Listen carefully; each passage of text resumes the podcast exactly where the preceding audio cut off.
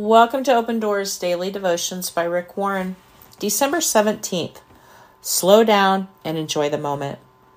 All of us should enjoy what we've worked for. It is God's gift. Ecclesiastes 3. God has given you just enough time to do His will.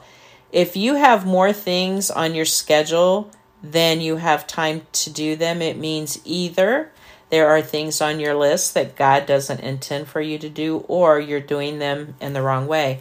We can get so busy, we don't take the time to enjoy the moment. You need to learn to be content in the now while you're working toward your goal. The ultimate goal of life is to know God and enjoy a relationship with Him.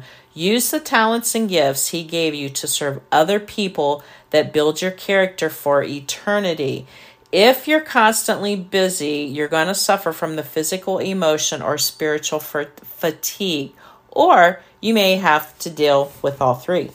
Physical fatigue can be cured by rest, but it takes more than rest to rejuvenate emotional and spiritual fatigue.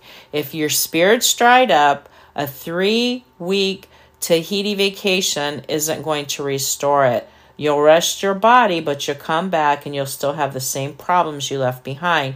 You need more than that.